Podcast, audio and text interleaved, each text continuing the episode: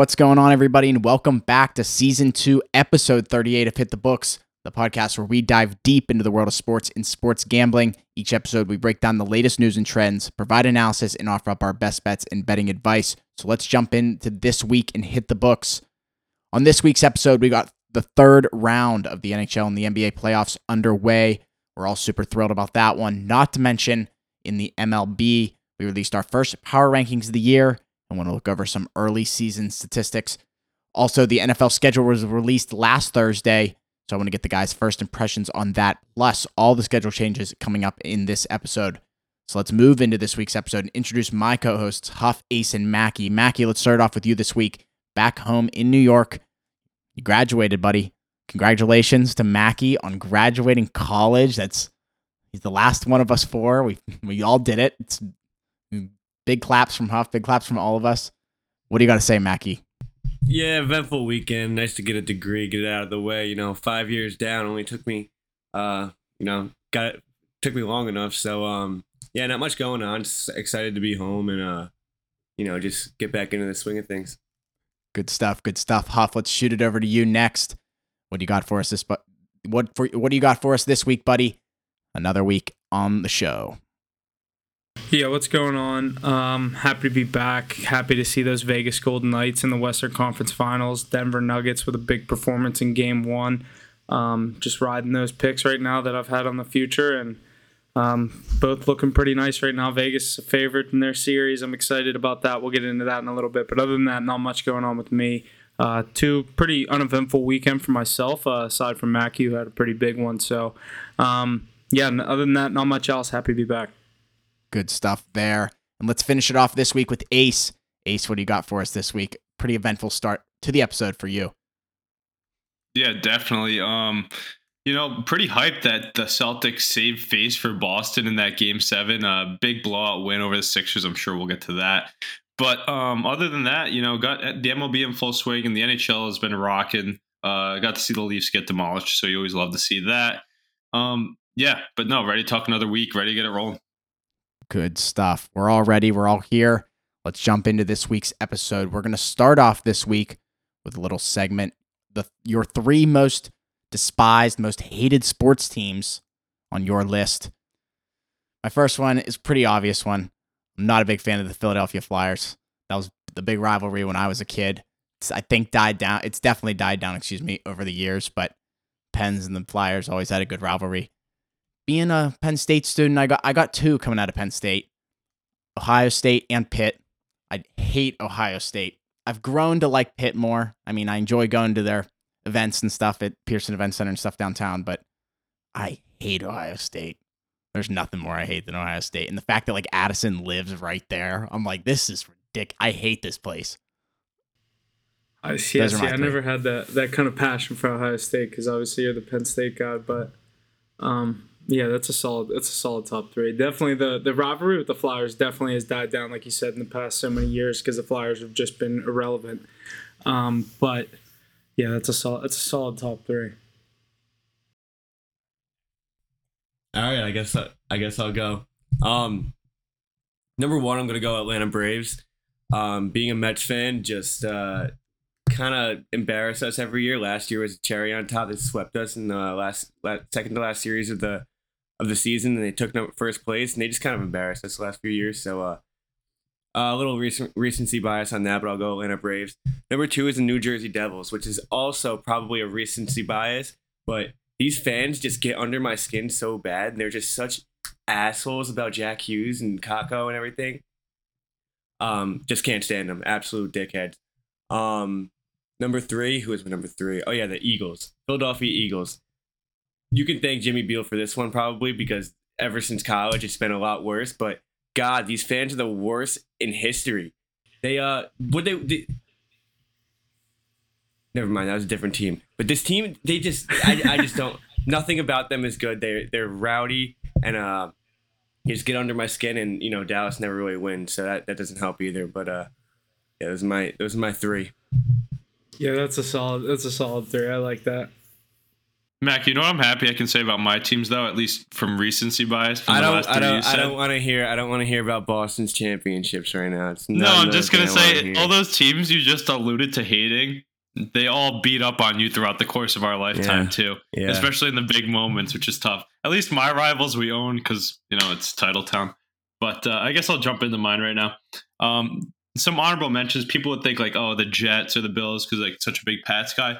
But those teams have been so bad that they're not really rivals. Like I guess the Bills are a bit more now. But the goddamn Jets, they're terrible. Don't have to worry about them. You don't even have to with Aaron Rodgers. But um, yeah, coming in at three, I'll start with the Montreal Canadiens. Um, always hate the Habs, more so growing up than recently because they've been kind of trash. But uh, that's a great rivalry in Boston. It usually gets pretty chippy. Uh, recall Andrew Ference in that Stanley Cup playoff run, flipping off the crowd when he scored. Um, that's a vintage moment that lives rent free in those Canadians' heads too. So definitely fuck the Habs. Um, number two coming in, gonna stick with hockey again. It's the Toronto Maple Leafs. Um, I I absolutely despise that team. I could never root for them. It's terrible that Auston Matthews ended up going there. Um, but it's so great to see them lose year in and year out. And that's just a trash franchise. I think Huff was alluding to some fan bases uh, when we were talking before this. And that's definitely one of my least favorite one in sports. Love seeing them cry in the pavilion on the big screen. Uh, can't beat that. The number one, you probably could have guessed, is the New York Yankees. I mean, ugly, like uh, the jerseys, just the evil empire. Like, hate those guys so much. Love to see the good guys, Boston Red Sox, like the dirty water, just like the dogs coming along and just like knocking them off. So, yeah, hate that payroll, hate Steinbrenner, Aaron Judge, everything about it. Pinstripes, they suck. Not a Yankees guy at all. Dirty water really gets me. I expected, Nobody I in expected the Ameri- Yankees. Nobody in America thinks the Boston Red Sox are the good guys. Oh, I think they're the good guys. They get to have beards and they get to they get to have long hair, like Johnny Damon becoming a traitor, going to the Yankees, like Babe Ruth, like hundreds of years before. him. Like you break the curse in 04 and like you're Johnny Damon with the flow and the beard, and then you're like, nah, I'm going to play for the Yankees. And then it he off. and then And he then you won in suck. 09. No, didn't wasn't he on that 09 team? Yeah, but he wasn't like a, an He- integral piece of he it. Still, he still got a ring with them. Yeah, but such a traitor though. Like Jacoby Ellsbury, same thing. Like, how could you ever go back to that team? Like, oh, the Yankees. Like the the fights too. Pedro Martinez. Like, Throwing that up the manager. yeah, that was so funny. That is a top moment.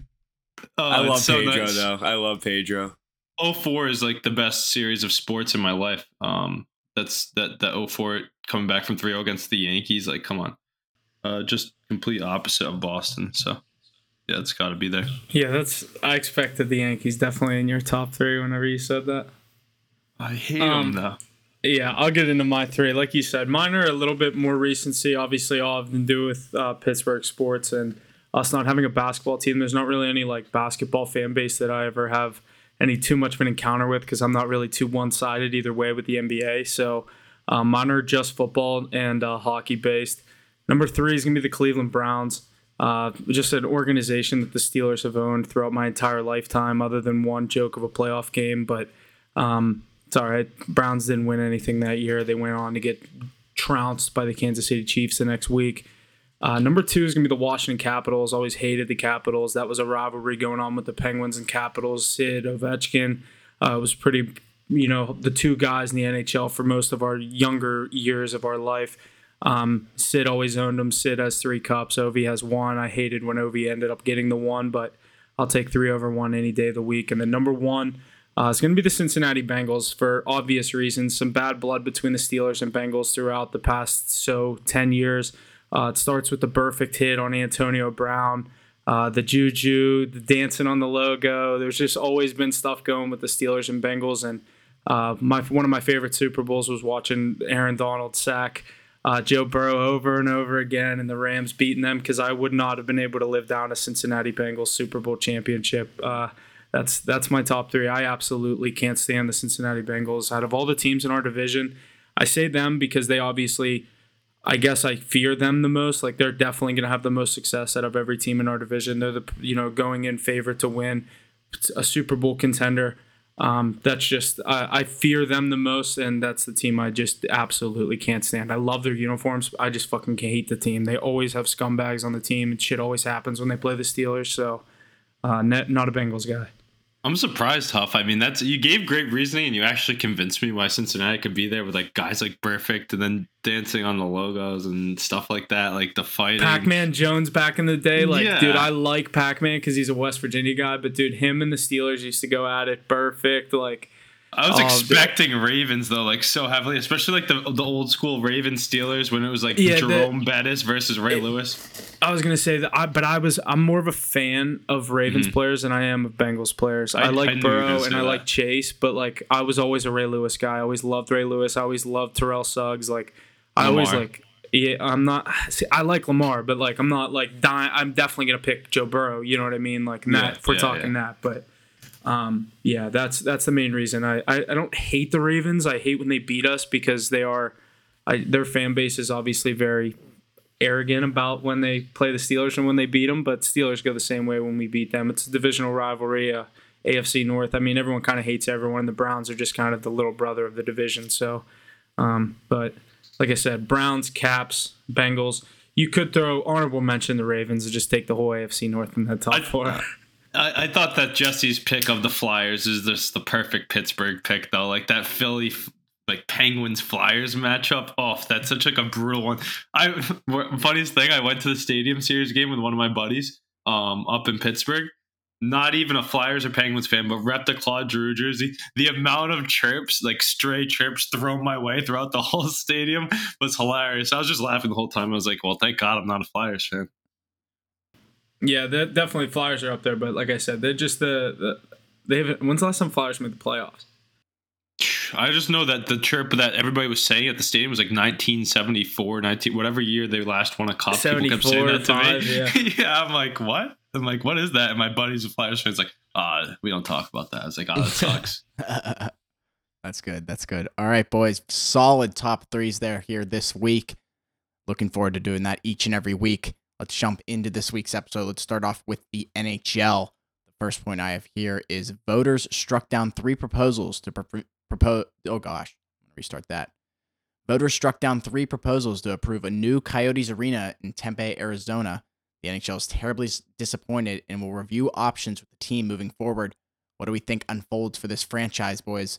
You know, the NHL deputy commissioner today said that he doesn't foresee the team playing anywhere other than Mullet Arena next season.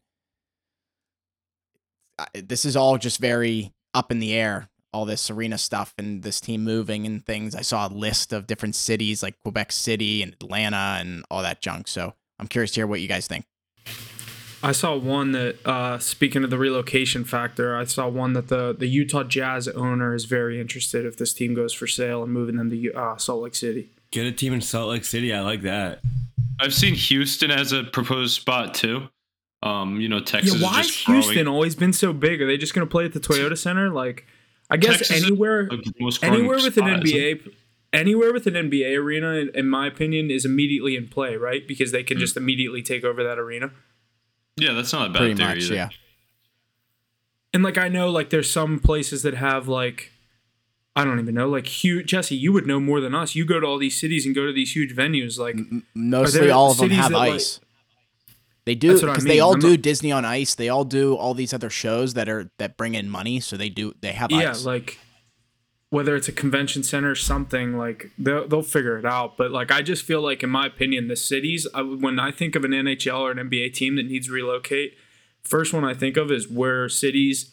Like for example, if an NBA team needs to relocate, like not saying Pittsburgh's the best market, but like, hey, we already have the venue. Like play Penguins and whoever's going to come here for the NBA team from Pittsburgh, and like I just feel like it's a lot easier than building a new arena.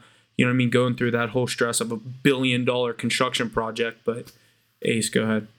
Yeah, I just have two points really on this. Um, the first one was I was I was pretty surprised. You see the players on social media like Clayton Keller kind of disappointed that didn't go through. I'm surprised that they they don't want to get out of Arizona and play in a bigger market. Maybe they just enjoy living there or they've been there Dude, their I, whole career. Uh, you'd enjoy it's living nice there. to live there. Yeah, Yeah. can't Yeah, you're pro- You're probably not wrong. That's that's definitely Especially- got to be the only reason. And Keller's like their franchise guy.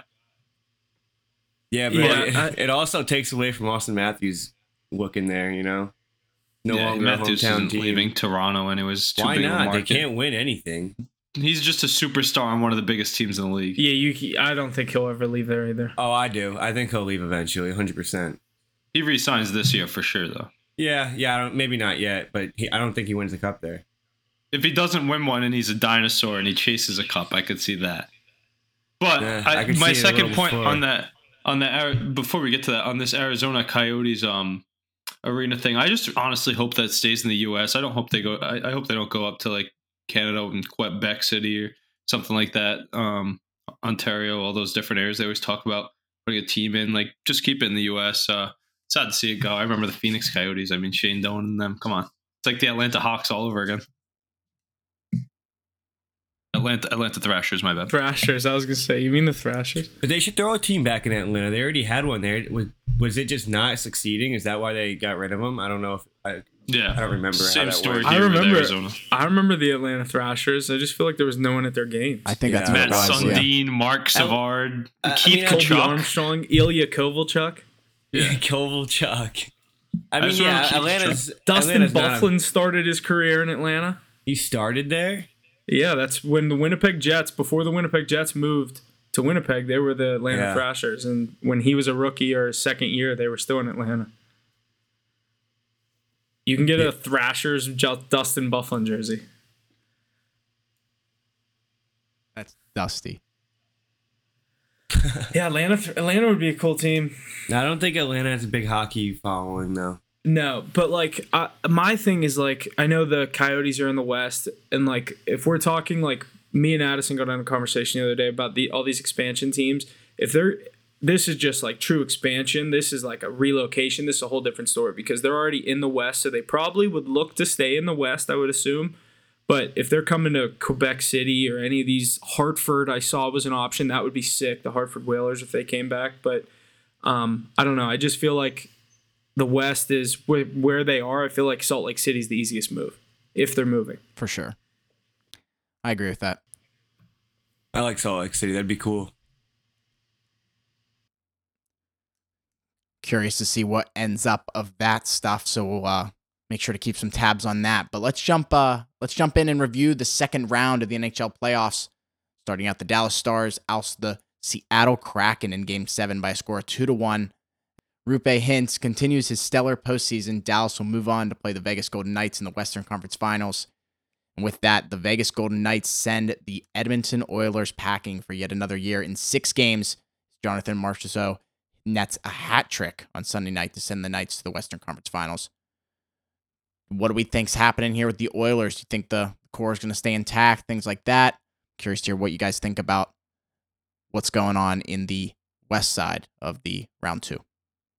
Just quick on the Oilers, since we're not going to touch them too much here, since they're already out of it. Um, expected a lot more from McDavid in a career year. Uh, surprised that it didn't even go seven, but the Knights are a wagon. They've been there before. We talked about them all year. Um, yeah, I, I think you just got to reshuffle around them. I mean, they didn't really have anybody that helped. They've been trying to add people, it didn't really work out. It's just still the Draisaitl McDavid show. Find the goaltender, find some defensemen. It's out there, but you just got to do it correctly. I'd move some of those depth uh, offensive pieces. You already got McDavid and Draisaitl.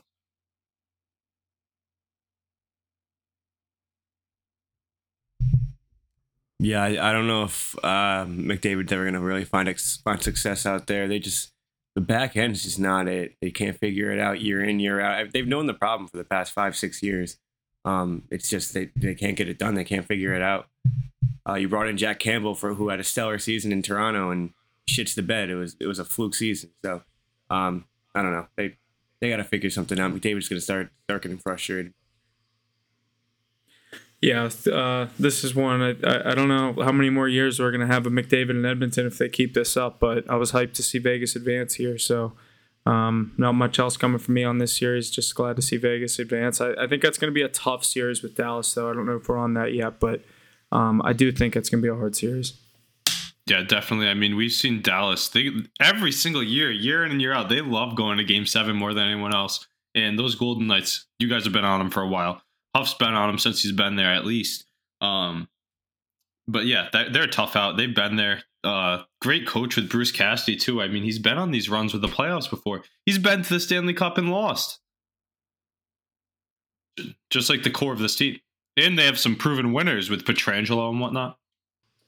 Yeah, I like I like their core and Eichel and Marchessault, Stone. They're all really kind of catching fire at the right point. And Adin Hill is playing great in between the pipes. I really like their chances. That's why I think, and I'm hyped because I, I honestly I for some reason thought Dallas was going to have home ice if they won, uh, but Vegas obviously gets the home ice in the series. So uh, I think that was huge in the in the Oilers series, and I think it's going to be huge in this series. Obviously because, you, in, like they they don't have the better goalie in the series. Oettinger is obviously the better goaltender.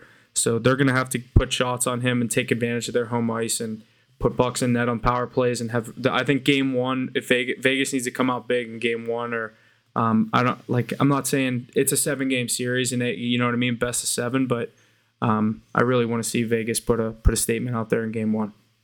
I honestly have have the Knights in this. I'm riding with you guys. I think I might throw in a future, even though I like the Panthers. I think Mackie does too.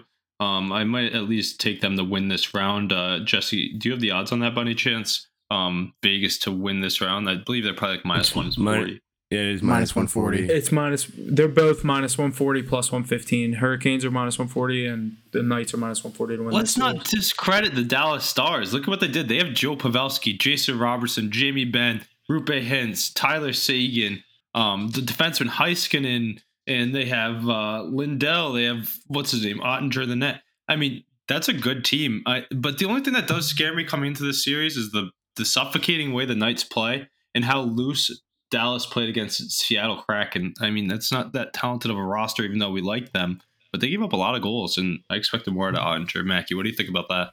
Yeah, Oettinger is definitely not having the, the postseason everyone was expecting. Uh, it's a little different from last year. He obviously stood on his head for seven games against uh, the Calgary Flames. Fell a bit short, but uh, the Stars have been favorites two or uh, two straight uh, series. Yeah, and, and, it hasn't been Oettinger that's been winning them games. It's been that offense, that stellar offense. Uh, Roope Hintz is having an incredible postseason. Obviously, you have Seguin, Pavelski. Pavelski's been putting up the goals. Um, Jamie Benn too, but uh, you know this this team is not relying on their goaltender, and he hasn't really been performing. So I do really like Vegas in this series, and I I am probably going to end up taking their, their, future before before game one. But um, if Oettinger can catch hot, I mean this team is really scary. But you know he's been he's been off his game. I don't think his confidence is there right now. So um, I don't really think Dallas gets out of this. I think uh, Vegas puts applies a little too much pressure, and they're honestly probably the better team in my opinion. But uh, like you said before, the uh, the better goaltender should should um should definitely be a big factor in this game. And if Oettinger is playing his best best hockey, he's definitely a better goaltender and can steal the series. Both teams have have a lot of playoff experience, um, a lot of Western Conference Finals experience on their roster. I think guys like Joe Pavelski are going to play a huge role. He already has throughout the playoffs. But I really like Bruce Cassidy and the Vegas Golden Knights here with the home ice advantage. Um, I really think this team's due. I mean, they don't have a franchise uh, Stanley Cup yet, so it might be about time. Here's a question I have for you guys though. Um, do you think the winner of this series has do you like the winner of this series to win the cup, regardless of who it is? I actually like I like the winner of the Eastern Conference Finals to win the cup. Yeah, I, I like I like in this order. I like the the Panthers and the Knights, and then I like uh yeah, I'm on those two. Really, those are my cup picks.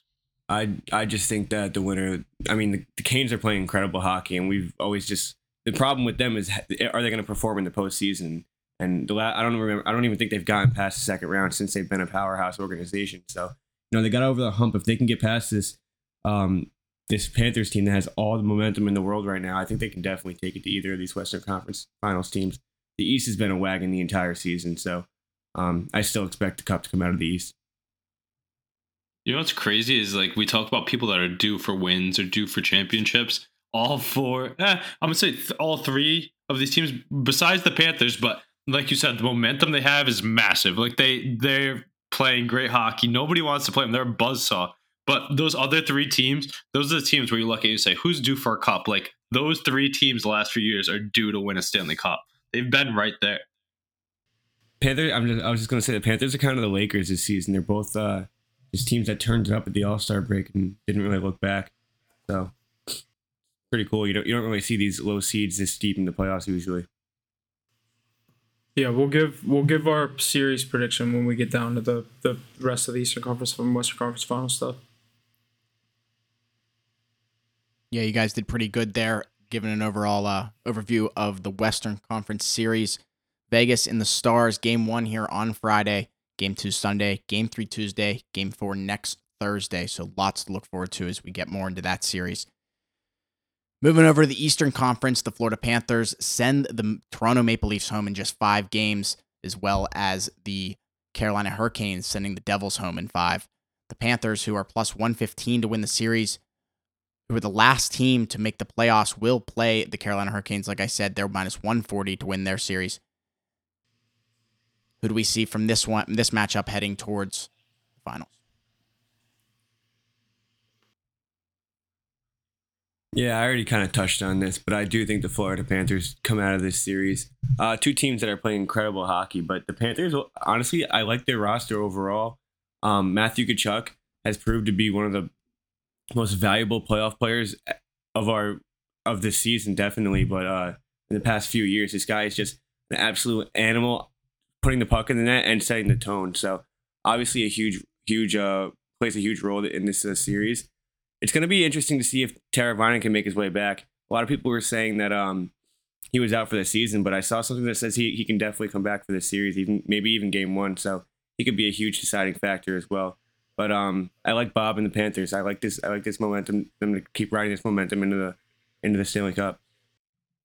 Yeah, Mackie. I think one thing that I really agree with you um, that most people didn't really take into consideration coming into this playoffs is that Panthers roster. I mean, it's deep on offense, and those guys have legs and they can put pucks in that. They have Matthew Tkachuk, they have Ant- Sam Bennett, they have Anthony Duclair, um, Luostarinen, they have. Uh, Verhaeghe. Verhaeghe's been putting pucks in. And then we didn't even say Barkov yet. Um, I mean, that's a deep lineup. Gudas is playing great hockey on the back end. Paul Maurice is chasing a cup, um, and he gets to match up with Brind'Amour here again. But that star-studded uh, Hurricanes teams are not going to go down easy, especially with the, the home ice advantage, which really scares me. Is if this goes to seven and they're at home in Carolina. But we've seen that they're beatable there this year. I think the Islanders took them out there, and so did the Devils maybe once. So I think it's going to be high scoring. I'm going to love the overs here with so many stars on that Hurricanes team. The addition of Brent Burns. I mean, this team. If I said I've said a lot on this podcast, but this team is the most due for a cup out of all of them. Um, all those names. I could list them off for the Hurricanes too, but I think with the weaker goaltending, even though Bob's playing good, I like a lot of goals here. But I'm gonna ride with the momentum, like Mackie said. The Cinderella story. It's the NHL. How many times have we seen eight seeds win our life? A lot. Um, I'm I, am i am curious to see who Huff sides with here, but I've got the Panthers at plus one fifteen taking the series. I'm I'm not as confident, you guys. I do like the Panthers. I'm gonna ride the momentum, but I see. I think there's a chance that the Panthers uh, could start this series down 0-2 in Carolina. So that's that's the only thing that's faded me away from taking that Panthers uh, to win this series pick or to jump on it so quick. But I definitely think the series is going seven. Um, but I think there's a chance that Carolina could start this series up. Obviously, one nothing for sure on their home ice, if not two nothing, and that's the only thing that scares me about uh, going against Carolina because, like you said, the way they play on home, uh, it's a complete opposite on the road. And uh, the Panthers, the way they play, if they're able to put bucks in the net and Bobrovsky's able to keep them in the game like he has throughout these entire playoffs, I can't fade this Panthers team. It's this is a really tough series for me. Um, I, th- I just think it goes for sure six, seven games, um, but I'm going to go with the Panthers. Yeah, I mean, one thing that you said about is that you think going up game one, I was thinking that too. But let's remember something. This Panthers team is playing with all the confidence in the world. I think that first goal is so important because that first win they had up in Toronto stunned the league. It stunned the Leafs. They're like, oh shit. That's the oh shit moment right there is when you lose game one. And if the Panthers can go into Carolina, where the Hurricanes are so good and so unbeatable and that great team, and the Panthers take game one, we could see them go and take the money and run really quick and get out of there in four or five games. Take the win right out of the sails of the Hurricanes. It's what they've done to the Bru. I mean, the Bruins went seven in overtime, but that's crazy. But it, they did it right to the Leafs after people kind of bought into the hype after that first round. And I think they could do it here again. That first goal, first game is so crucial for Brind'Amour and his team. Yeah, that is that is a good point. That's that's just the only thing that's keeping me away from jumping at Florida so much. But I, because I think Carolina is so good on their home ice, and obviously the first two games are in Carolina, so Um, it's really gonna the, this series kind of starts for me. If it's two nothing, it really doesn't start until a road team loses or a home Yeah, team I- loses. what I think either Mackie or you said this earlier, either a week or two ago. Um, let's not discount the Florida Panthers on the road either. They've been a great road team this entire uh, playoff run, which is also giving me some scare into that Hurricanes fan base. Yeah, I know what you mean. But like you said, that if we're if we're going off who's the most due, I, I have to say the Carolina Panthers, but or the Carolina Panthers. I did you it. gotta the say the time we did it Carolina Panthers. You got it. That's the first time we did it this series. I'd have to say the Carolina Hurricanes, but um, yeah, uh, I don't know. It's tough. I, I'll go. I'll go Panthers in seven or yeah. I'll, I'll stick with seven. I'll give myself the insurance. if the Panthers take game one, they could win this in five, though. Five or six. I'm telling you. I could see Yeah, six if go they Pan- take one, but go ahead. I- what do you think, Mackie? I'm gonna say they steal one of two at on the road, and then they just win both at home, lose game five, and then win it win it in game six at home. You don't think they'll be defeated, the Carolina Hurricane? I feel like that's a team that's like one of those. They ride the momentum so heavily, and when they're low, they're low. I feel like, especially those two weak goaltenders they have, um, the overrated Frederik Andersen and the career backup Antti Raanta. I mean, if they can win one game, game one, I'm saying, and then they take them both at home, I'll still say I'm in six, like Jesse, to be safe here. But uh, yeah, but before I, I lose this thought, you want to know something we should do? Post this up on uh, social media. Teams most due to win the Stanley Cup. Um, that's that's a good stat. We say it a lot. Alrighty, boys. Good stuff there out of the NHL. The third round underway, so lots to look forward to as we dive deep into those series as they continue into next week. Let's jump into the NBA. We're also on the third round here in the NBA. To wrap up the second round, the Denver Nuggets crushed the Phoenix Suns in game six, winning that series 4 to 2. Phoenix, who traded for Devin or Jesus, Kevin Durant at the trade deadline, have been blown out in elimination games on back to back years. Pretty disappointing there for the Suns, but Nuggets move on. With that, Jayson Tatum dropped 51 points in game seven. The Celtics cruised to an easy 118 to 112 victory, sending them to the Eastern Conference Finals for a rematch of the bubble versus Miami versus the Miami Heat. Tatum's 51 points are the most in a game seven in NBA history, passing Curry's 50 points that was set just last series versus the Sacramento Kings. So more records being broken, more things happening as we move into these next series. The Miami Heat and the Boston Celtics taking over the East here. Or sorry, there's one more point I got to say. The Lakers beat the Warriors in game six, 112, 122 to 110, closing out the series 4 to 2. Lakers move on to the Western Conference Finals. Or no, hold on. I said both for the East. No, I did one West, one East. I'll just read them all. Lakers beat the Warriors in game six, 122 to 101, closing out the series 4 to 2. Lakers will move on to the Western Conference Finals where they'll face the number one seed, the Denver Nuggets. Lakers are 7 0 all time in playoff series versus the Nuggets, while the Lakers come in as underdogs, plus 125 to win the series.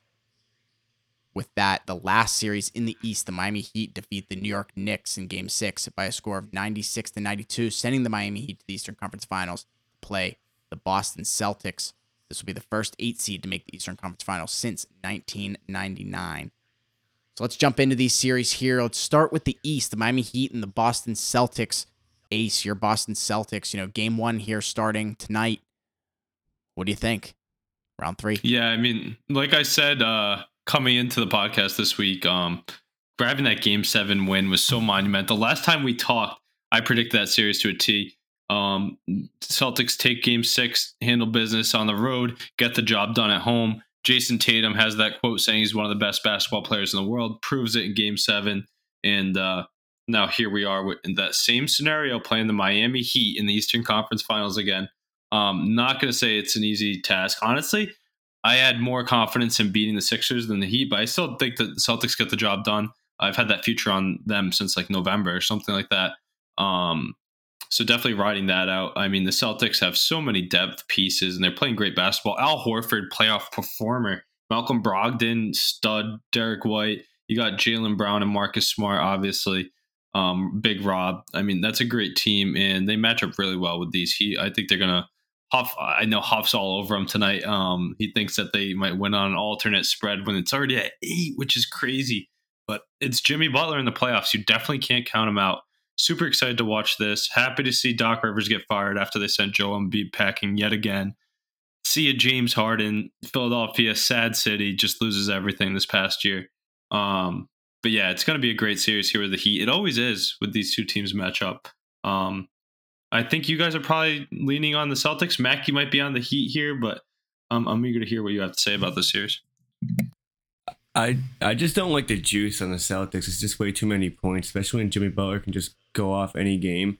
And um, by the way, Jayson Tatum said he's one of the best players in the world after shooting five for 21, and his team kind of bailed him out in that one. He hit he hit a few nice threes at the end to, to seal it out, but got to be a little more humble there, uh, Tatum. But uh, yeah, he backed it up with 51 points, game seven. Obviously, an incredible performance, and now we're seeing Celtics Heat. But uh, I do like the Celtics to win this series. I just don't think that the Heat are getting enough credit. I mean, I saw something that was like Celtics have a 97% chance of making the finals at this point. Like, yeah, I think that they should be favored maybe around 85%, but you're giving J- Jimmy Butler 3% chance to get to the, to get to the NBA finals. I think it's a little uh, disrespectful. I don't think Why it's do going to be easy. that? I don't I don't know. But I don't think this will be easy for the Celtics. I think they get it done. But uh, it, could- it could be it could be a deep series. I think at least six, probably seven. Yeah, I agree with I you. I, think that, that nonsense stat, like, what even is that? The ESPN index, it's always so wrong. Remember, it had Will Levis going in the top three picks? I mean, come on. But uh, 97% to three, like what? But I, I really like the Celtics to get it done here in six. Um, that's respect to the Heat. I think get them getting it done in six is respect to that Heat team because of how deep they are. Yeah, I really like them in game one the night you said that. I almost took that alternate spread. I didn't. I like the the, the I got minus eight uh, whenever I was looking at it, but I like them in game one. I like the Celtics to win this series. I think I'm going to go like Mackie said. I do think it's a little bit longer of a series, six maybe seven. I do think Jimmy Butler is going to get his. Uh, I think this Heat team's still playing with the momentum. Like we talked about, this Florida Panthers team playing with momentum. This Heat team's the same way. Everyone counted them out. They're the first eight seed, eight seed since 1999 to make the Western Conference or the Eastern Conference Finals. Um, like I said, I definitely think Miami gets theirs, uh, but I like the Celtics to win the series. Yeah, the one thing that scares me about the Celtics team, not so much in this series, but if they have to, if they whoever they play in the in the uh, finals, if they get there, is that their inconsistency of- of getting getting the job done at home. I mean, they do come back and bounce back on the road, like we saw in Game Six in Philadelphia, and then defended home court in Game Seven. But it's two two series, game Game Five, and you let the Joel Embiid take over, and you lose Game Five at home. Um, you know, you go in you go into the NBA Finals against the Nuggets, and you're not going to be able to bounce back from that. So. Um, not so much in this series, like I said. I think that even if they drop a game at home, they'll they'll be able to steal one back on the road. But you know that that's scaring me from this team winning a title this year. Is their just their inconsistency of uh, taking care of business at home. I mean, the Boston Celtics. I'm gonna say it again here. We transition sports due to win a, due to win a championship as well. They've been there. I mean, this core, the team that they've built. Um, still, the, the one thing that's crazy though, nobody really talks about it. I mean, it's basketball though, so it doesn't really matter too too much. But um, Joe Mazzulla, Rhode Island guy, first year head coach in the WVU Eastern- guy. You also always forget to say that WVU guy. Yeah, WVU guy. Rhode Island. It's crazy. It, well, the thing is, a lot of people are WVU guys. Not many are Rhode Island guys. Um, but like seven people in that state. Yeah, it's it's crazy though. I mean, hey, we'll take the the free publicity whenever we can get it. But I'm so excited to watch the Celtics team go off tonight and for the rest of the series, and hopefully we can get a Celtics Lakers championship down the road. But that Western Conference is going to be a lot tougher than these Celtics who are sitting at minus 600.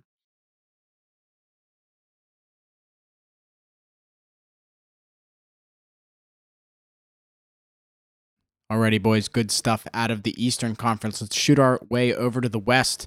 Los Angeles Lakers and the Denver Nuggets. This series has already started. Denver up 1 0 on the Lakers. Game two here on Thursday. Game three to follow on Saturday. What do you guys think is going to happen in this series here? Lakers and Nuggets.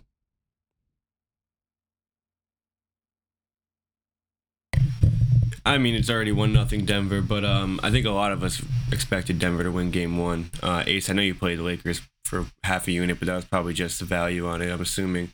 Um, yeah, this Nuggets team is really hard to beat at home. They haven't been beat at home in the in the postseason yet.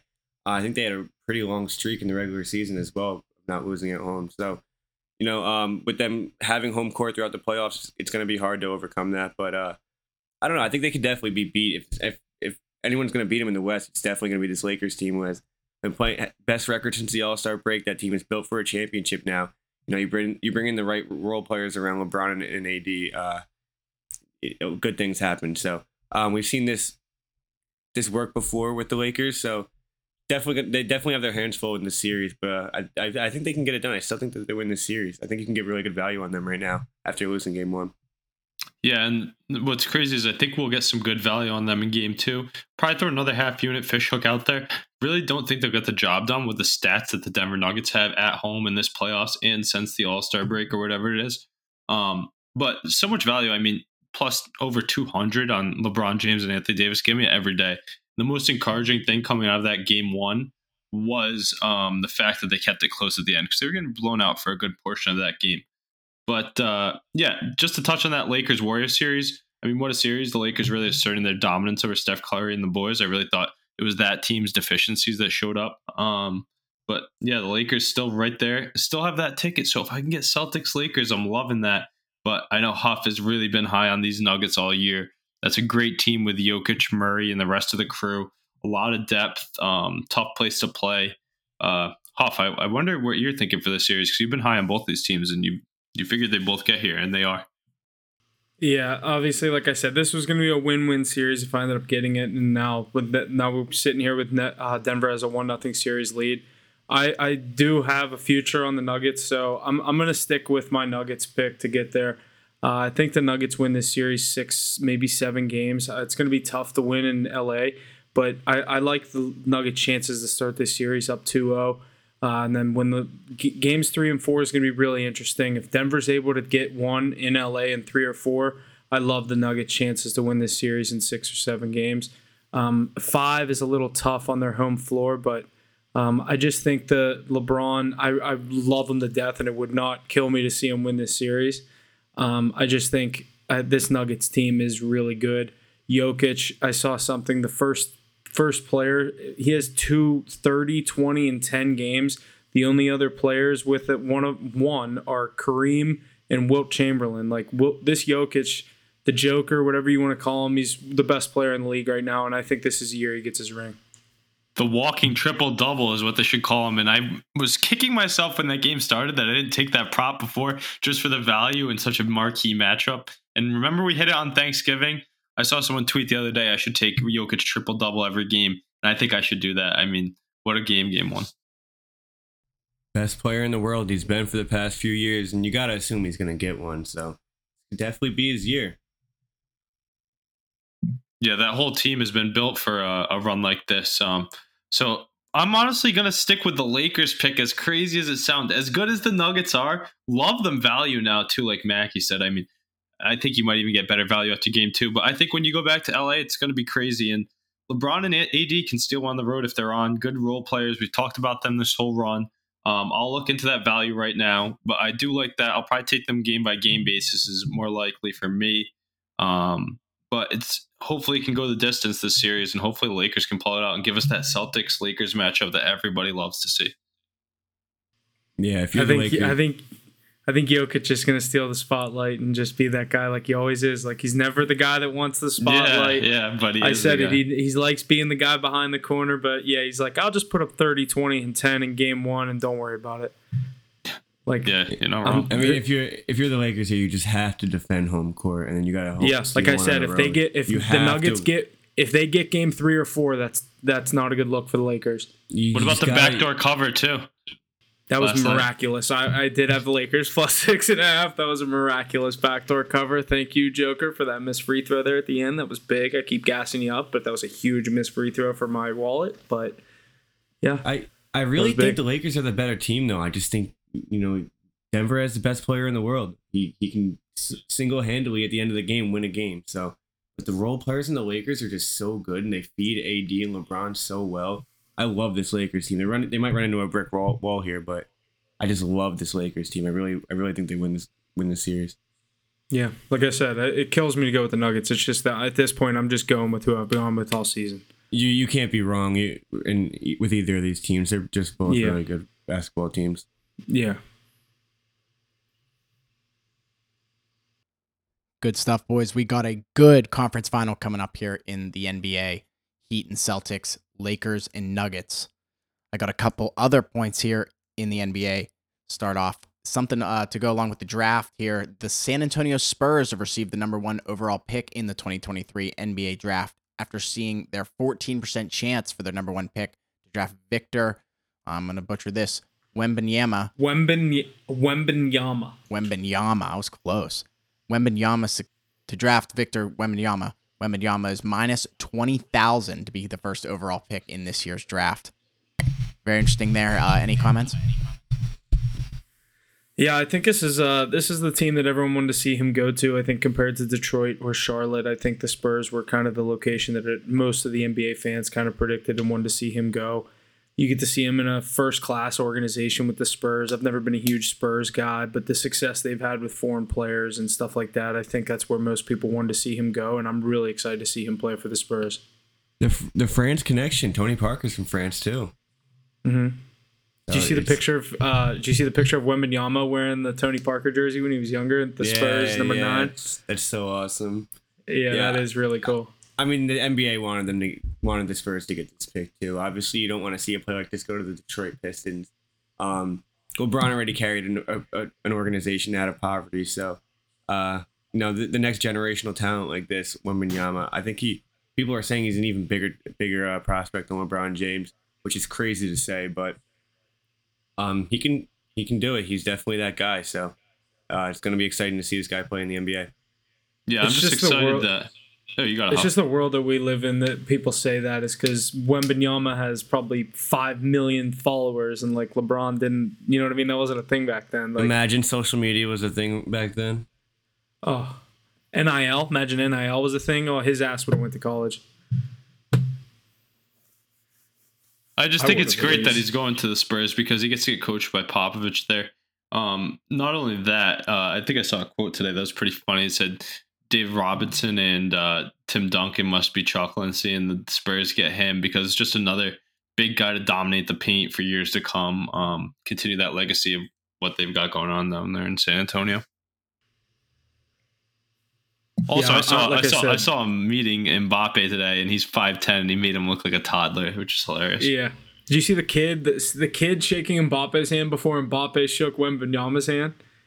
The kid comes up to like Mbappe's like hip, so he's like a little kid, and then the the kid turns around and looks at Wembanyama, and he's like, "It is like it is crazy how tall he is." Like, cause you said Mbappe is like looking at him like this, like he's a foot and a half taller than him.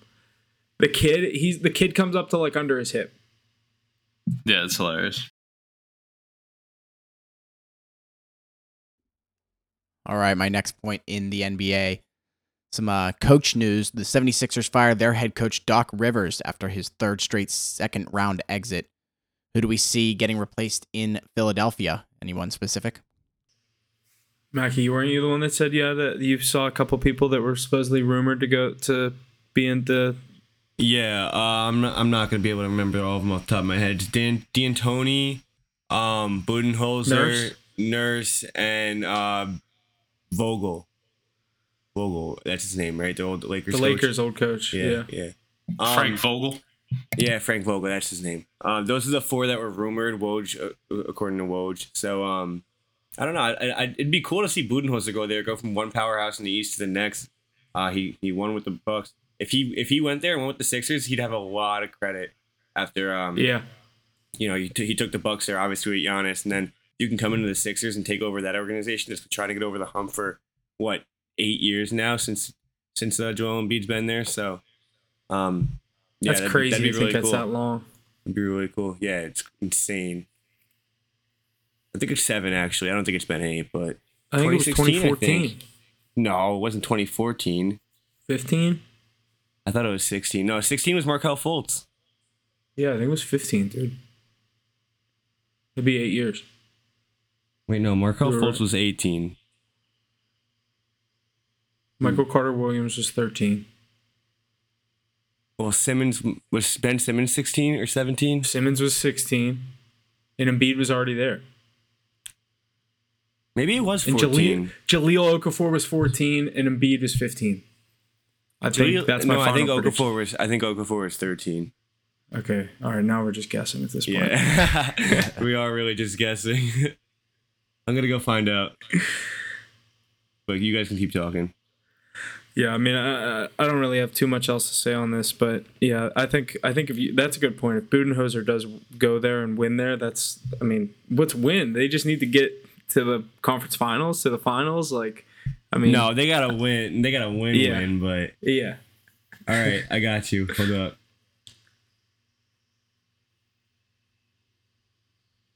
Damn, they drafted Mikal Bridges. I didn't Um, know that. Yeah, I think it was a trade at the draft, but they drafted him. Um, Markelle Fultz was 2017, Ben Simmons 2016, Okafor 15, Joel Embiid 2014. My original thing was right. My original take was right. Nine nine years. Granted, the first two three years he didn't play. Dude, we were he hearing trust the process from 2014 to 2017. Like, Yeah, yeah, because Michael didn't even see Carter was before that. Um, damn. Jahlil Oh, Okafor was what year? 13, Jahlil Okafor 12, 15. oh 15. He was after Embiid. Yeah, the year after. But remember, Embiid didn't literally didn't step on the court for two years, three years. I think. Yeah, yeah. Yeah, they just can't figure it out. They're drafting the right. Pl- Actually, not even drafting the right players. Markelle Fultz and Ben Simmons just didn't work out for obvious re- reasons. But um, And Jahlil Okafor. Joel. yeah, you're right. Joel Embiid was actually their only good pick. I guess Ben Simmons was a good pick at the time. Just kind of faded out. Yeah, I yeah, honestly. I mean, they've had success, but he, he said it. We can't win alone. Me and James can't win alone. I like that take from an MVP? Let's bring that. Let's bring that up real quick. It's true though. The NBA is not like it used to be. You need five good players to actually be on your team. You need two superstars and three good role players. Yeah, but like you don't think And you you're not? Bench. They're they're they're starting five. Like uh, isn't bad in my opinion. Like Mm, they don't have a bench either though. yeah, they don't have a bench. That's where Maxey get under it. Maxey is really their only reliable role player, in my opinion. Tobias Harris is brutally awful. Tobias Watching Harris him, is so bad, but like, watching I'm him not play saying basketball is I'm not saying you're relying on PJ Tucker to do much, but like that's a huge piece to have on a team like that. huge, huge. But he can't play 48 minutes a game. No, And who's who's coming in for him? I couldn't even tell you who's coming in for him. yeah, that's a good point. Yeah, they definitely have some building to do. I don't know if Harden will stay there either, so make it a lot. No, he just him. opted out. Yeah, but he could like resign. yeah, he could but- resign for 150 million. They, they- they literally just end up giving them more money. Yeah, he wants a long term. Just because he's gonna just fuck around for the next three years and then retire and keep getting paid for five extra. Yeah, he should go to the Spurs. That'd be cool. Yeah, and then once he leaves, Wembanyama will be perfectly ready for a championship. Yeah. Alrighty, yeah, and this last point. Grizzlies suspend Ja Morant as he flashes a gun on IG Live yet again. Second incident of this in the last few months. What does this do for his career? Where do we see him ending up after this suspension? Big liability. It's it's crazy because I saw JJ Redick say something about how like it's really not a like he's not breaking any laws, but it's the fact that you're the face of the young M- NBA. Everyone looks up to you. You have that many people looking up to you, and you're on IG Live flashing a gun. I just you're you're from the suburbs. Just act like it. You got Yeah, money. like It's just- it's, it's reverse. Like he's doing it reverse. you you It's got the just- money, and now you're in the trenches. Like and he's due like I saw obviously he didn't make the the all NBA or whatever that is to be qualified for the supermax so he's only eligible for 194 million instead of 238 like oh no but I, I don't know that's just not a good look I mean after this it's it's different if this happened like years years apart but like this was like 3 months ago we were talking about him in Denver with the with the He- gun or whatever he went to rehab, missed a game, I think, and then came right back and did the same exact no he thing. missed he missed 8 games No, but he was he was only suspended for like two of them, I think, because he was in rehab for the other time. Yeah. He was he wasn't in rehab. I'll tell you that. He wasn't in rehab. obviously. what would you even go to rehab for? All right, Ja. When you're on Instagram Live, don't touch the gun. And they just put him on Instagram Live, and it's like a timer. It's like how long can he go without touching it? And they just like start playing different songs, and like he like starts looking at it, and they're like, "Don't fucking do it." His homeboy tried to help him too. It was like real quick. He saw the gun. He, Dude, he saw Turn- it. He turned the camera. He probably looked at him like, "Dude, you stupid motherfucker, man. yeah." He's the one not trying to work the rest of his life. He's Oh like, dude, I'm trying to just be your friend and hang Yeah. out, and like you're trying to flash a gun. Ja Morant has to flex because he can't flex anything else. Yeah, he No just lost the first round. He's fine No in the. West though. Yeah, it's Yeah, fine. he's fine in the West. Shout out Desmond Bane. I really, I really used to love Ja Morant, but he, he's just giving me so many reasons to not like him. Just smarten up a little. Do what you want to do. Just don't, don't do it on social media. That's everyone knows how important that is. to Keep things off social media nowadays, and you're still doing it. It's so funny.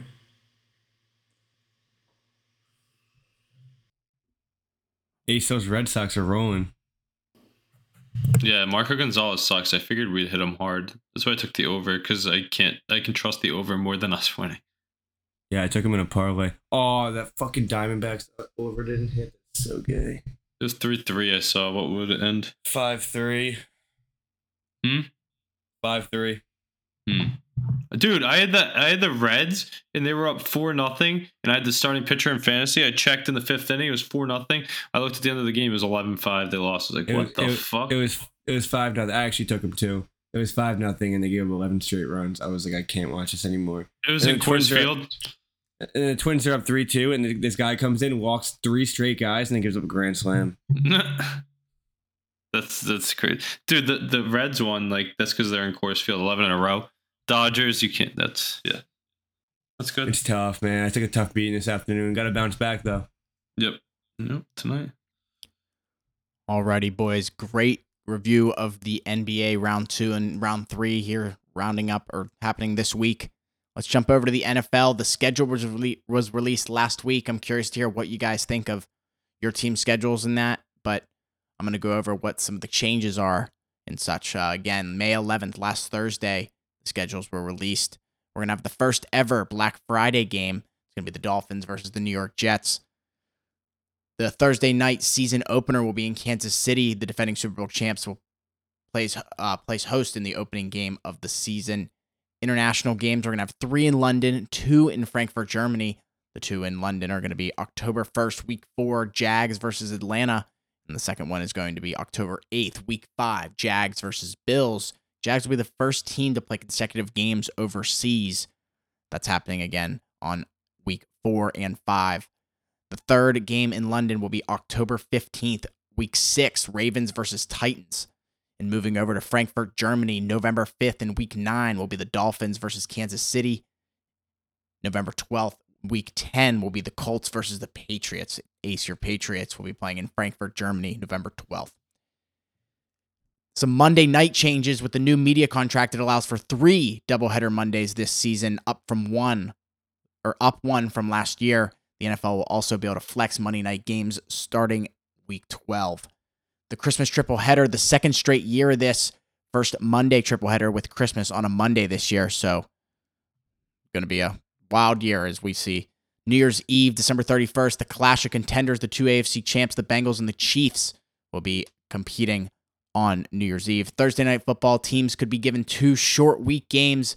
This was a rule approved by NFL owners. So very interesting there. Um, and then I have teams with the most primetime games. Uh, the Cowboys, the Chiefs, the Chargers, and the Bills all have six primetime games as of now. Giants, Packers, Eagles, Jets, 49ers, Raiders, and Vikings have five. The Ravens, the Patriots, the Broncos, Steelers, Lions, Bears, and Bengals have four. So I'm very curious again to hear what you guys think your team's schedules, Ace, the Patriots, how you think their schedule is, Mackie, Cowboys, Huff, Steelers. Ace, why don't you start us off? What do you think? Yeah, before I get into the uh, Patriots schedule itself, I really want to touch on some of those things you were mentioning. Um, first off, I'm very excited for all those games on the holidays this year. Um, Black Friday, New Year's Eve, Christmas Day. I mean, no better time than the NFL to really go into that. That's my everybody's favorite sport to watch. So we know that'll be dominating TVs when the families are gathered around. Um, further than that, I like to see that there's five international games this year. I know it's tough on the players and it's tough that like when my team personally has it because it's like not a true game, even though it's counted as one. But it's good to see them growing the game. Uh, two in Germany. Shout out to some of my buddies that are stationed over there. I know they're going to make uh, some trips to that game. And then uh, the ones in London as well. We know those always do well.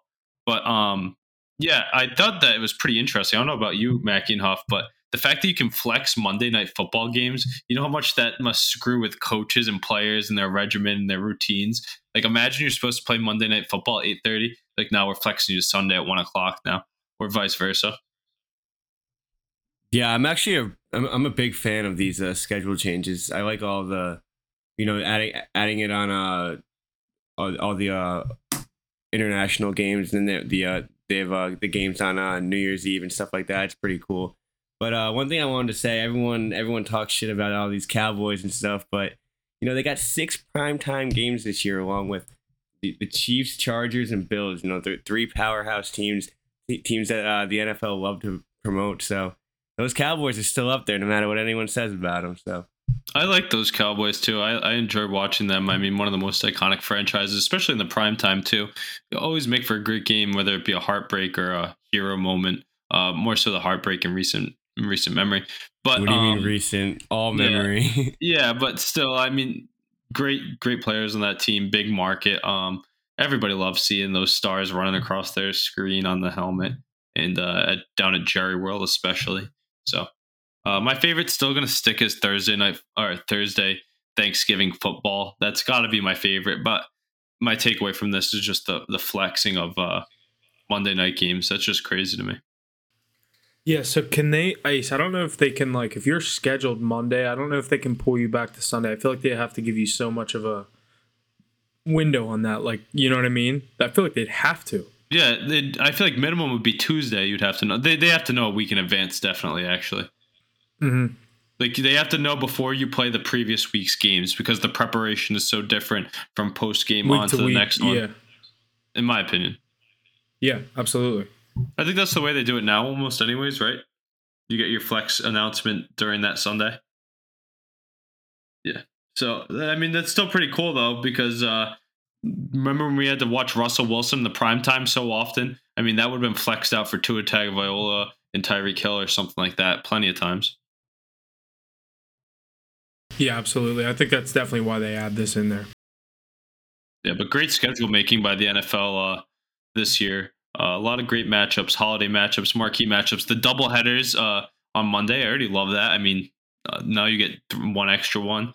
Um, yeah, will be exciting and uh, make that rule about uh, not having everybody get a primetime game or whatever. That's nice too, so we don't have to watch those bad teams when they're the only ones on. Like I'm I'm all set with the Redskins or Commanders whenever they're playing. Who were the teams that didn't get one? Was it the Falcons, Texans? Who's the third one? There was like there was three teams that didn't get it. Hmm. Let's let's take a shot in the dark here. If I had to guess, I, I think I, it was I, the Commanders. I yeah, think it was I think the Commanders. Would be. I mean, they're probably one of the least valued franchises. So.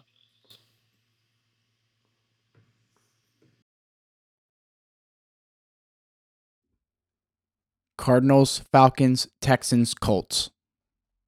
Oh, how the mighty have fallen with the Colts and Cardinals, huh?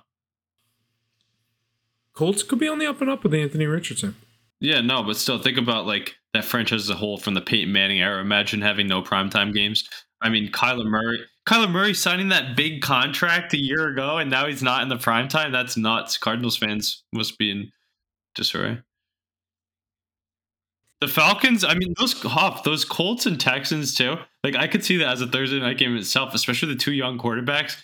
So I guess I am kind of mad that they did that. I think everybody deserves their spotlight.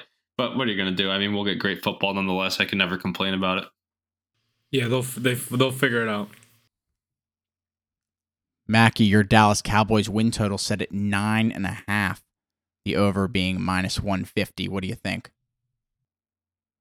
Um, I think it's a really good line. I think they'll flirt right around there. Um, you know, pending how we can close out games, we're gonna we're gonna have a shit ton of close games. We're just gonna see if Dak can close them out usually pretty good in the regular season, getting wins. So I like the over. I think we'll finish at probably ten and seven, maybe eleven and six, um, flirting with that wild card spot. I don't think we're gonna win the division, but um, I think that's a really good line. I I wouldn't really advise either way. I think it could definitely swing real easily, but um, I don't really have the most hopes for this Cowboys team this year. They didn't really do much in the offseason.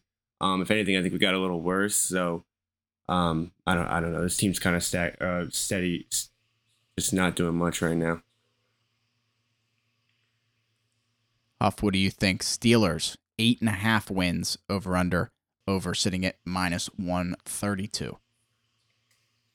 What was the over under that you had? Eight and a half. Yeah, I, I, I like that over. I was looking at the Steelers schedule. I think it's pretty pretty friendly. A lot of the teams that we have to play that are more upper echelon NFL teams, like the 49ers, would get week one at home. Uh, Mike Tomlin has all off season to prepare for that one. So games like that that are usually I could maybe mark as an L on my Steelers schedule. I think, you know, are different kinds of games when they're at home and it's a cross country flight for teams like the 49ers. But I like the over on the Steelers. I, I looked at the schedule. I have them getting right around 10 or 11 wins. Obviously, everyone's going to be a little bit biased towards their team, but I have very high expectations for Kenny Pickett coming into this year with the the things that the Steelers have addressed. I think eight and a half going over for sure. Um, but I really like that. I, like I said, I had them sitting right around 10, maybe 11, but um, that's that's there's a couple games I could see go either way. It's, it's kind of a coin flip, and that's any given Sunday. We say that all the time in the NFL. So, um, but I like the Steelers to go over. Week one specifically, I actually really like the Steelers in that game just because you, you remember last year the 49ers opened their season to get to a loss to the Bears. Only had three wins the entire season, four wins maybe at the end of it. Got one at the end, but uh, yeah, I mean last year, even, last year week one the Steelers beat the Bengals in Cincinnati as well. And who who are the Niners even starting at quarterback? Um, they're they're gonna have complications. They're gonna be going up against a really tough defense. I I really like the Steelers in that matchup. Yeah, you know I'll be on the other side of that one. Um, but I do like the Steelers win total over eight and a half on the year. I actually do. Um, I'm high on that team and lower on some of the divisional foes, and with the way their their regular schedule stacks up in terms of uh, strength of schedule, it's pretty weak. And uh, Mike Tomlin always finds a way to have a winning season, so why wouldn't it go eight and a half over, right? Yeah, see, I don't really love the over. I like I, I like them week one, but I don't I don't know how I feel about that season win total. It's Mike um, Tomlin. He has positive Kenny, winning I records. Just, you're right. You're right. There is that, but it, Kenny Pickett just I, I I don't I don't love him yet. I don't love him yet. I think he's he's shown signs that he can get it done, but um, I got to see it to believe it. In my opinion, this is the third best team in the AFC North with potential to beat the first and second best team. And outside of that, they have a weak schedule um, around that divisional matchup. Um, for the Cowboys, I like the over there too. Probably like both of your teams' overs more than mine with our strength of schedule. But um, Jesse, what's that number sitting at for the Pats? Uh, the Pats are sitting at seven and a half. The over is minus one hundred oh five. Oof. I mean, great value. I mean, Mackie, that's the one thing that was scaring me from your Cowboys was it being minus 150 on over nine and a half. I do like it, but that's a steep price. The Patriots at minus 105, that's basically even money um, to get go at least eight and nine. I do like that. That's that's the toughest of the three with the schedule they have. But uh, I think that division's a bit overrated compared to what people think. Um, yeah, I'll ride the over on all three, which is crazy. But these are three good teams. The Steelers and the Patriots criminally disrespected with great coaches, and all they have to do is go 500 or Patriots just under 500. Um, with those defenses that they've built, there's no way that they do that. They're not going to be a juggernaut that's rattling off 13 or 14 wins but they're going to be in the mix come the end of the season. And to do that, you have to have eight or nine wins. So, um, Mackie's team, I really think that the NFC is really weak. Um, I think that the Eagles are really good, but not as good as they were last year. And the Giants are an overrated team. Um, commanders, that's easy business. I like all of those to hit. Uh, the tough thing is going to be those Cowboys having to play in the prime time for six games, so their opponents up their uh, up their talent for that one. But it'll be interesting to see. Um, what's crazy to me, just I'm surprised I haven't said this much before, is that the Cowboys they still have Mike McCarthy as a coach. Yeah. That's Sadly, crazy yeah. to me. I think that guy's an awful coach. I thought that since the first year he went there, and he's still there. I uh everyone every Cowboy fan thought that he was done after that playoff loss last year. And the first thing Jerry Jones had to say was that he's keeping his head coach. Um I kind of think Jerry Jones is more of the problem at this point, but yeah, Mike McCarthy is just not the answer. You got to get rid of him. That was terrible call by him, and that's why I think we're stagnant right now. We're not going anywhere.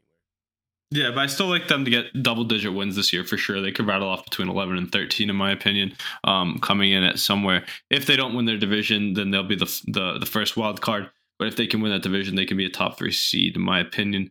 Uh, Steelers and Patriots, I just think they'll be in the hunt come time. So give me the over on all three. But uh, maybe a little biasy, but I like that.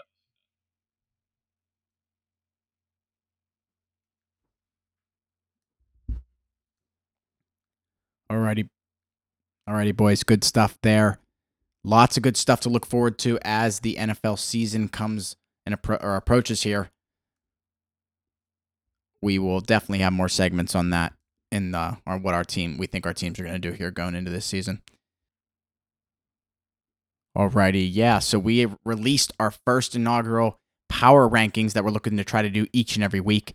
Let me run through the or in the MLB. Let me run through these here real quick. At number five, we have the Minnesota Twins. At number four, Texas Rangers. Number three, the Atlanta Braves. Number two, the Los Angeles Dodgers. And number one, the Tampa Bay Rays. We're curious to hear what our fans think about our rankings as well. Uh, I think we got some good comments on this um, about the Orioles and such. Uh, what do you guys think? All right, Ace, what do you think about the power rankings? Yeah, I mean, not up for discussion at all. I mean, we we put a lot of work into this. We all sent in our own picks, and uh, it's pretty consistent with what you see everywhere. But those Tampa Bay Rays, I mean, how do you argue them out of that first spot? Best team in the AL East, not like the Baltimore Orioles, who are sitting there a few pegs down. I know people are are murmuring that they should be in these rankings, but not yet. We got to wait to give them their flowers. Um, it's only May. Uh, that young squad of theirs, I like what they have going down there in Baltimore but not just yet. Hold your horses. They will be there soon enough, though, um, if they can continue this strong play. But until then, the only AL East team we had up in that ranking was the Tampa Bay Rays, and rightfully so, in my opinion. Um, Huff, you want to rip through the rest of that second through fifth list that we had? Pretty consistent throughout all of us.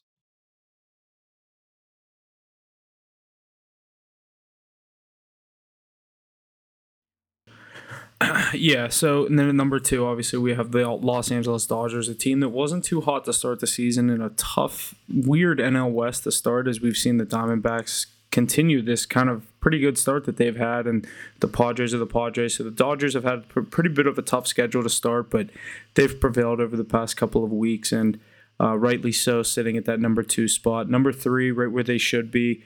Argue, you could argue number two, the Atlanta Braves. Uh, possibly one of the best teams in baseball, top to bottom, whole lineup.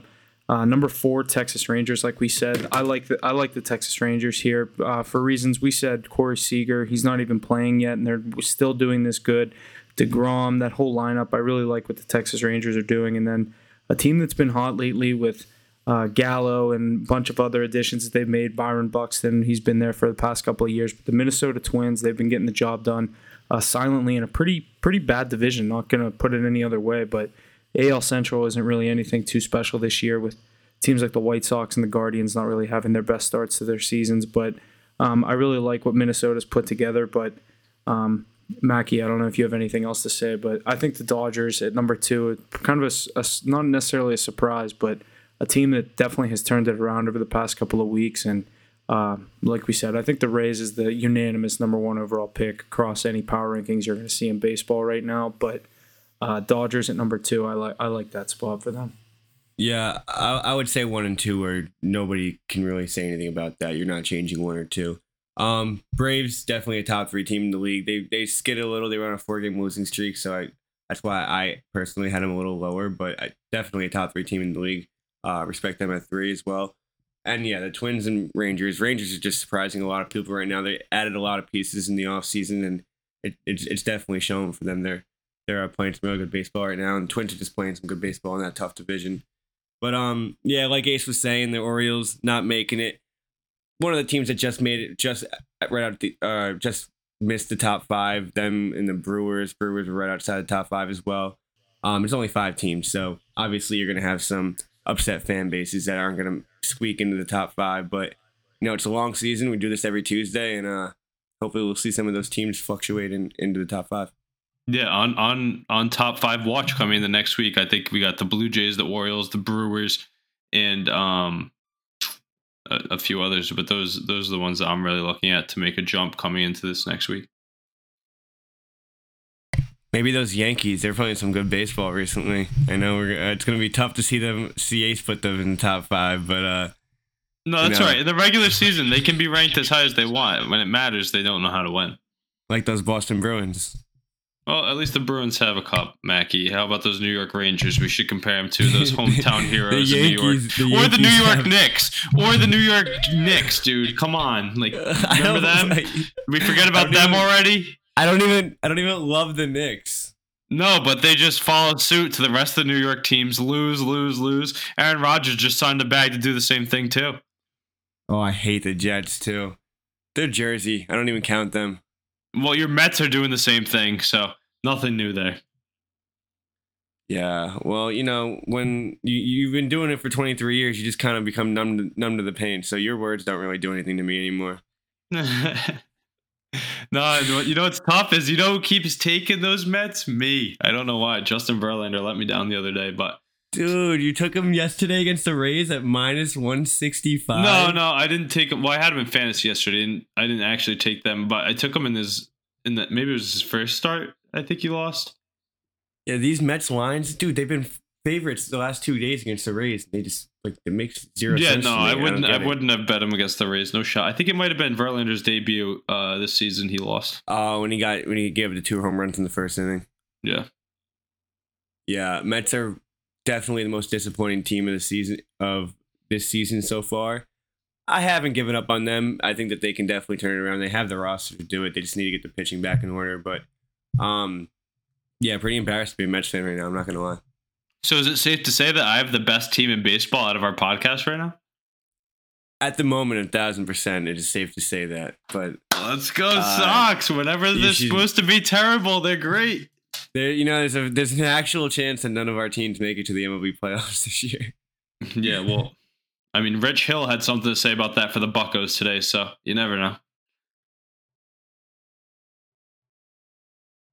That was a big win today for the Buccos. I didn't really have too much faith in them. They come out and eight nothing performance, and I've had no confidence in Rich Hill. So, my, my my my opinion on this Pirates team has changed over the past couple of weeks. Obviously, as they've caught a losing streak and hasn't haven't really looked to pick pick it back up since. But um, still sitting second place in the division, a game back on the Brewers. So, uh, but the Brewers are a good team.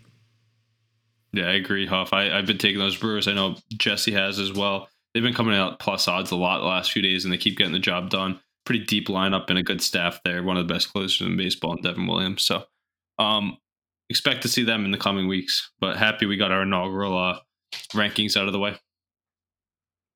For sure. Like Mackie said, expect those every Tuesday when we release those on Instagram and Twitter. So lots to look forward to in the MLB as we're just mid season now. Lots to look forward to. I got one more point here before we wrap up the episode. Americans have legally bet $220 billion on sports since 2018 per MarketWatch. So go America. is insane. That is insane. Two hundred twenty billion. Billion. Yeah, that's wild. It is. It is. And there's still states that don't have it. You're you're very right. Exactly. All right, I think that's going to wrap up our episode this week. Make sure you keep an eye out. We're in the Eastern and Western Conference Finals right now, but coming up for the Stanley Cup Finals, we have a DraftKings prize pool. We want to make sure you all get in on it. Fifteen hundred dollar prize pool, uh, split top, split across the top three winners. So I'm very excited for that. Uh, that's all I got to add. Anything else, guys? Yeah, nothing else coming from me. Definitely stay tuned to that uh, for the DraftKings stuff. But other than that, thanks for listening. We'll see you guys next week. Tap in, boys. Big time of the year. This is where the playoffs really matter. Conference finals. Here we go. Yeah, NHL conference finals starting up soon Thursday, so uh, stay tuned for picks. Probably gonna have one on almost every game. And that's going to do it for us on this episode of Hit the Books.